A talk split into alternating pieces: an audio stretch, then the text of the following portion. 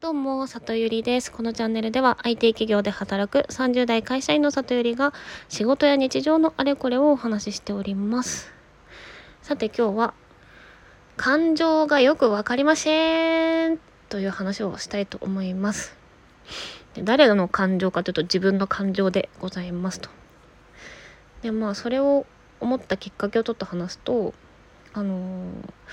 私が今コーチングとか自己実現とかのまあ、そういった心理学に興味があるので、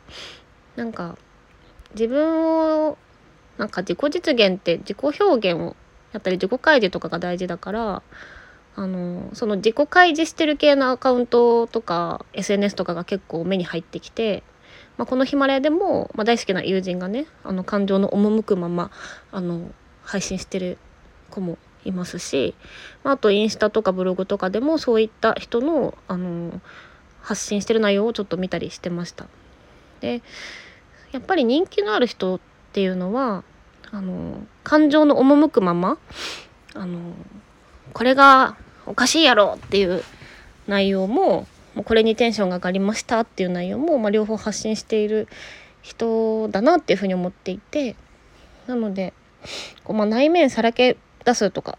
内面ってまあいろいろありますけど、特に感情の部分ですよねをちゃんとこう出してる人がやっぱりファンが多いなっていう風な印象を受けております。でね、一方私のこのヒマラヤというのは、まあ、どちらかというと論理的な方だと思うんですよね。でなんか聞き返したらなんかね、無性につまらなく思えてきてまあなんかこのヒマラヤで収益を立てたいとかファンをたくさん作りたいというよりは、まああのアウトプットの習慣をつけることでインプットをより頑張れる仕組み作りをしたかったみたいなのもある、あるからあのいいっちゃいいんですけど、なんかもう少しなんか左脳とか論理で武装せずに内面出してもいいのになって思う人は思うだろうなっていうふうにちょっと考えて、じゃあ私の感情ってどこにあるんだっけっていうのがあのっていう悩みに行き着いたっていう感じです。で私のこの性質がどういう経緯で生まれたかっていうのをちょっと考えてみました。でまず一つ目が、まあ、確実に仕事の影響だなっていうふうに思ってます。でお仕事の内容としては、まあ、プロジェクトマネージャーというのを、まあ、もうごねんくらいかなやっておりまして、まあ、どんな仕事かというとあのですね、クライアントとか、まあ、ステークホルダー利害関係者みたいな方から何を作りたいかを、まあ、聞いて一緒に考えて、まあ、ゼロイチでこうものづくりをする。でそれを、まあ、チームでやるっていう感じですね。だから作ってみていろんなトラブルも起きるし、課題問題も出てくるし、まあ、チームだから人間関係のいざこざとかもたくさん起きるしっていうのをなんとかまとめて、まあ、諦めるところ諦めたりしながらも、まあ、ちゃんと一を世の中に出せるように、まあ、ゴールまで持っていくっていうような仕事ですね。で、まあ、それをやっていく中でやっぱりなんかいっこの問題とか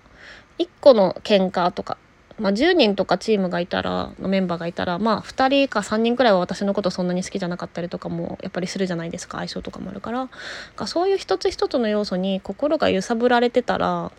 身が持たないんですよね。だからあ、こういう事象なんですね、分かりました、なんで起きたのかな、うん、ここが原因ですね、じゃあ対処しましょうみたいな、あのこう冷静にアクションに移せるようにっていうことをで、まあ、結構自分を内省してきた感じがあるので、なんかこうちょっとネガティブなことが起きたとしても、まあ、あんまりそれをストレスと思わないとかというか、うん、動じないみたいなところはあるんですよね。まあ、それをよく言えば達観してるとか器が大きいとかなのかもしれないですけどねっていう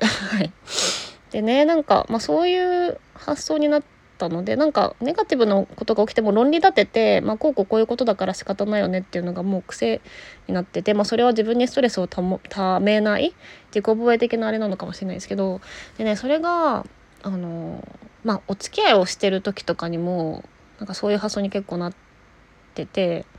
あの、まあ、これはいちねん以上前のあれですけど、まあ、当時お付き合いしてる方が、まあ、結構感情的な人で、あの、まあ、私の行動で不機嫌になったらこう、こういう行動するとこういうふうに感じるからやめてくれるっていうのではなく、もう、まあ、無視するとか、なんかいきなり切れてくるとか、そういうふうになっちゃう方がいてですね。で、まあそれをあのそういう感じなんだよね彼氏がっていうふうに友達に話してたんですよ。で、まあでもきっと彼はあの今までこういうこうこうこういう仕事をしてきて生きてきて、きっとまあこういう経験がないから、まあ、自分に自信がちょっとなかったりして、まあ、そういう行動になっても仕方ないよねっていうふうに私がなんか分析して、そのかその友達、ね、にねあの説明してたんですけど、友達にねあの里寄りの感情どこ行ったって言われてその嫌だなとか、そのおかしいでしょって思ったらそれ言った方がいいじゃんみたいな、その感情はどこに行ったのって聞かれたことがあって、多分それはお仕事のいろいろな先ほど話した心の整理の仕方で、まあそういう恋愛的なネガティブな要素が起きても、まあ、勝手に論理的に片付けちゃってるってところが自分にあるんだろうなっていうふうにそれで思いました。でね、あともう一つがですね、今その、まあ、コーチングに合わせて心理学もいくつか勉強してるんですけど、あの神経言語プログラミングっていう エヌエルピー って呼ばれる心理学があって、まあ、これなんか怪しいって思う人もいるかもしれないんですけど、ちゃんとした心理学です。で エヌエルピー は本当にざっくり言うと、まあ、人の行動はのきゅうわりは無意識から生まれていますと。だから無意識ですね、無意識を変えることでこうなりたい自分になれるよ。じゃあ無意識をどうやって変えればいいかというと、自分が自分にかける言葉をまず変えていくみたいなことがあの整理された内容となっていて、まあ、すごく極端な例で言うと、いつもいつもこうお金を払うときに、あのお金って限られたものだから安いもの買わなきゃ安いもの買わなきゃっていう風に考えてやってる人って、もう無意識の方でそのお金は自分でコントロールできないもの、お金のその自分に入ってくるお金の量は自分でコントロールできないものっていう風に思ってしまっているから、その器を広げるっていう方のあの行動はあの生まれにくいよねっていう風になっていて、だからお金を使うときに、私は私の買いたいものを自分で買えるとか、その自分が買いたいだけのお金を自分で生み出せているって思いながらお金を使いなさいみたいなことが言われてたりします。で、それでお金の量も使い方も自分で自由に変えられるものなんだっていうふうに無意識の方にすり込めば、その、まあ、お金自体が入る器を広げるような行動が生まれるよみたいなことを言われてるんですね。だからその自分にかける言葉を変えるっていうことは、自分が持つ感情を変えるっていう感じになると思うので、まあ、そのそういったね類の本を読みながら、あ、こういう自分になりたいからこういう言葉を自分にかけてったらいいんだなっていうふうに思って、あ、逆にね、そのあ今こういうふうな言葉自分にかけてたな、ダメだダメだみたいな、こういう発想にした方がいいって書いてあったしみたいなことをやってたら、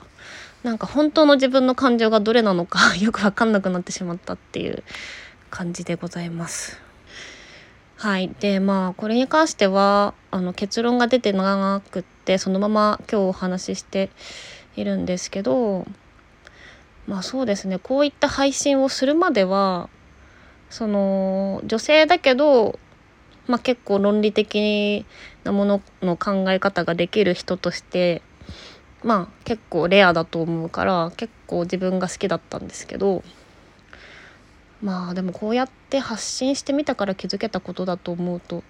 よかったのかな。うん。まあでもそうですね、まあうん、その感情がよくわからなくなりましたっていう感情をそのまま発信してるっていうのは、まあ、一歩感情をちゃんと表現できているっていう感じではあるのかなと思うので、まあこれはこれでよしっていうことにはしようかなというふうに思います。はい。では今日は私の感情どこ行ったというテーマでお話しさせていただきました。今日も聞いていただきありがとうございます。じゃあまたね。